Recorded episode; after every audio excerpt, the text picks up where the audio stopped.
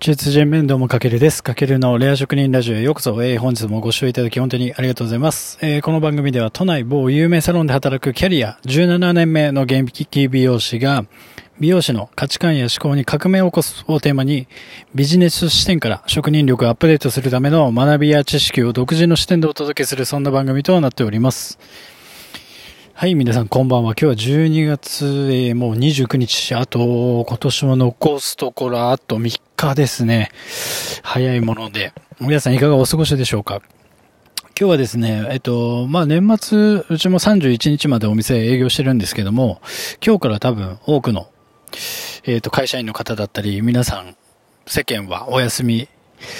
ということで結構ね、お店も混んでいたんですけれども、まあ、その辺に付随してちょっと今日は、えっとね、僕が2020年、えっと、買ってよかった俺のガシェットベスト3という形でちょっと今日はお届けしていこうかなと思ってます。ちなみに、まあ、今年はね、コロナで、まあ皆さんね、どんな商品とかアイテム購入しましたか？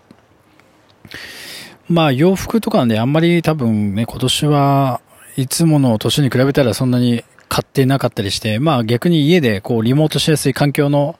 まあためのアイテムの購入するとか、まあ普段の消費にも、えっ、ー、と、一年を通して皆さん変化があったんじゃないかなと思ってまして、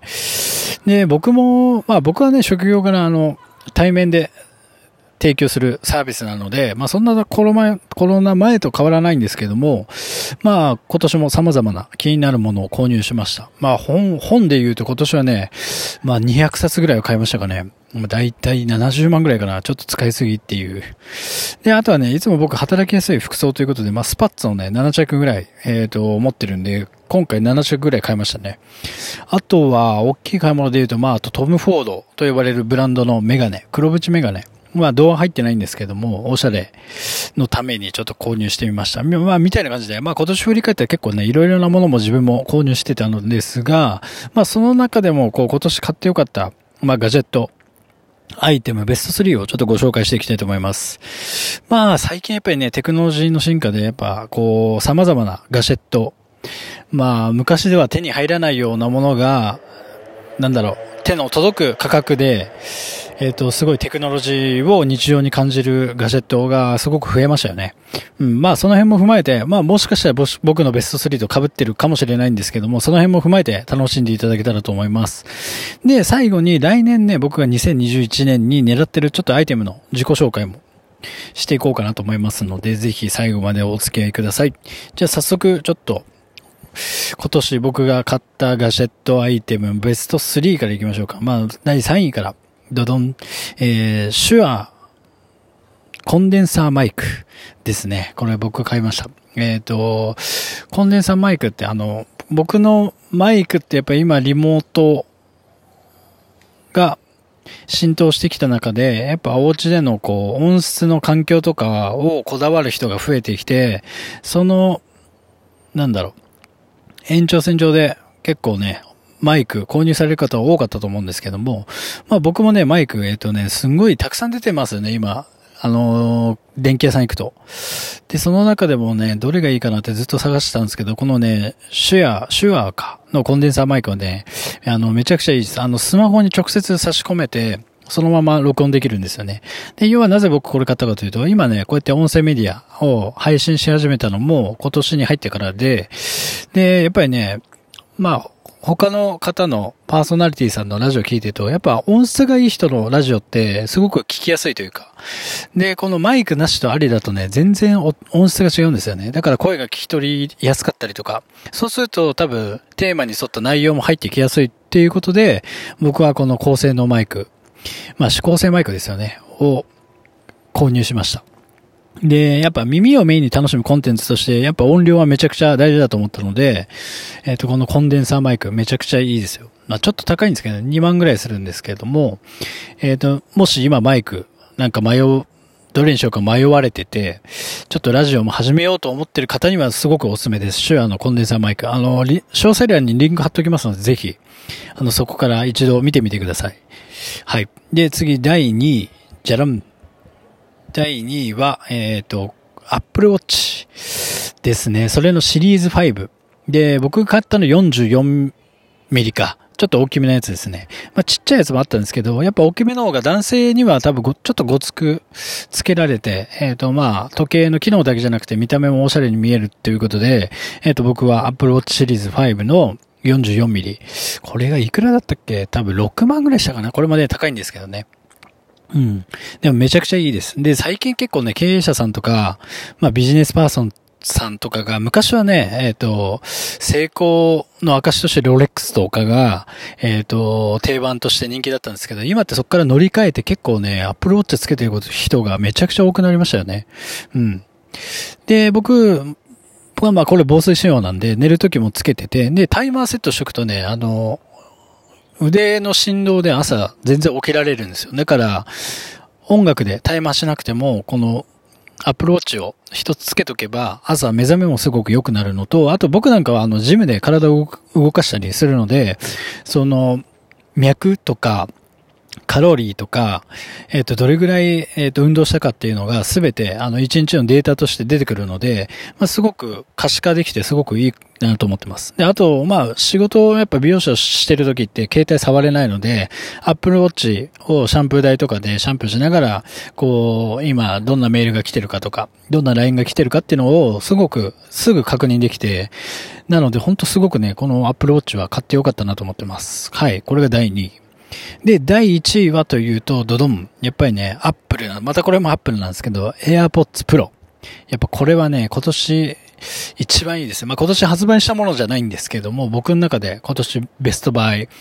えっ、ー、と、ガジェットだったかなと。で、やっぱね、一番いいのは皆さん多分持ってる人はわかると思うんですけど、ノイズキャンセリング機能がね、半端ないです。で、右耳を長押しするとね、こう、えっ、ー、と、ノイズキャンセリングと、キャ普通の、えっ、ー、と、普通の音を拾うとか、通常とか切り替えられるんですけども、このノイズキャンセリングにした瞬間に、トゥーンっていう音とともに、あの、一瞬にね、目の前の世界が変わるみたいな体験が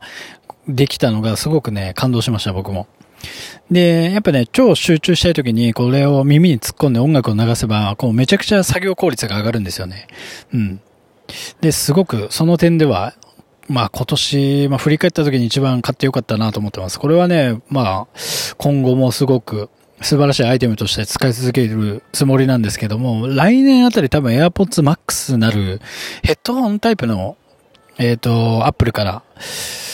ワイヤレスイヤホンが出るのか、ワイヤレスヘッドホンかが来年発売されるらしいんですけども、そっちもね、ちょっとね、気になってはいるんですよね。はい。というわけで今回はね、えっ、ー、と、僕が買ったベストバイアイテム3種類をお伝えさせていただきました。で、こんな感じで、まあ、2020年に購入したガジェットを振り返るとともに、まあ、ちょっとね、ベスト3をお届けしたんですけれども、えっ、ー、と、僕、いつもなんか買うときにやっぱいつも思うのは、なんか少し高いなって思う、ちょっと手の届きにくいって思うぐらいのものを買うことにいつもしてて、まあ、それはなんでかっていうと、やっぱり、なんだろうな、あの、いいものを身につけるっていうことは、いいものに触れることで、こう、生活の質が上がると思ってるんですよね。だから、あの、ワイヤレスイヤホン一つにしても、やっぱりちょっと手の届く範囲より、高価なものを選ぶことによって、やっぱりいいものってやっぱいいんで、うん。で、少し、さらに生活が便利になる、えっ、ー、と、メリットもあるし、まあ、僕に関してはやっぱお客様との話題作りにもなるので、やっぱそんな感じで僕はテーマを持っていつも、えっ、ー、と、何か購入するときは買ってます。はい。皆さん今年はね、ガジェットなんか買いましたかね？もしよければあのコメント欄にベスト3でもいいので、えっ、ー、と、教えていただけると、まあ、ちょっと気になるアイテムがあったら僕もちょっと購入してみようかなと思いますので、あの、ぜひ教えてください。はい。というわけで今回は、えー、2020年買ってよかった俺のガジェットベスト3というテーマでお届けさせていただきました。まあ今年もね、残りわずかですが、また来年もね、あ、そんでさっき言って忘れてました。すいません。で、最後にあの、2021年僕がちょっと購入を注目してるのが、えっ、とね、やっぱね、アップルの、俺もまたまたアップルなんですけども、結構ね、僕はアップル信者なんだよね。で、アップルの AR グラスがやっぱすごく気になってます。で、AR グラスっていうのは、もう本当にメガネのようにつける、本当にメガネの内側にもスマホがあるみたいな感覚で、えっ、ー、と、付けられる AR グラスは、例えばどっか行った時に道迷った時に、その AR グラス内で道案内を表示すれば携帯とか、あの、出さなくても、そのまま目の前の画面を見るだけで多分案内してくれたりとか、あとはそこで多分 YouTube を見れたりとか、スマホ、LINE のえっ、ー、と、メールとか、あとは普通のメールとか確認できたりとか、多分ね、相当すごい、えっ、ー、と、メガネができると思ってるんですよね。これが多分ね、来年の、まあ言っても年末、もしくは2020年頭ぐらいだと思うので、まあちょっと今注目してます。まあカメラはね、人さいらしいんですけども、はい、AR グラスね、ちょっと出たらもう僕 AR グラスつけたらもう Apple Watch つけてるわ、スマホは iPhone だわ、AirPods だわで、ちょっとね、もう完全なるアップル信者としてどっぷりハマってるんですけど、まあそれぐらいね、アップルって、なんだろう、性能とか機能僕もよくわかんないんですけど、やっぱりなんか持ってるとね、ステータスじゃないですけど、そういうブランディングがアップル自体できてるじゃないですか。だからそういうアップルを身につけることによって、ああ、こういうブランディングの方法もあるんだなって、こう自分のビジネスに活かすことも踏まえて僕はいつもつけてるので、まあそんな感じで皆さんも、なんかね、ただ、かっこいいからじゃなくて、じゃあどんなブランディングがされて自分は今つけてるんだろうっていうところまで、えっと、深掘りしてみていくと、えっと、すごく勉強になるんじゃないかなと思いますので、ぜひ、あの、皆さん、アップル、あの、今日、お伝えしたガシェットベスト3僕の参考に、ぜひ Apple Watch やったり、AirPods だったり、身につけてみてください。はい、というわけでこんな感じで今日は終わりになります。今回の内容が参考になりましたら、ぜひフォロー、コメント、いいねいただけると大変励みになりますので、ぜひよろしくお願いします。はい、というわけでまたのお越しをお待ちしてます。かけるでした。一起茶油吧。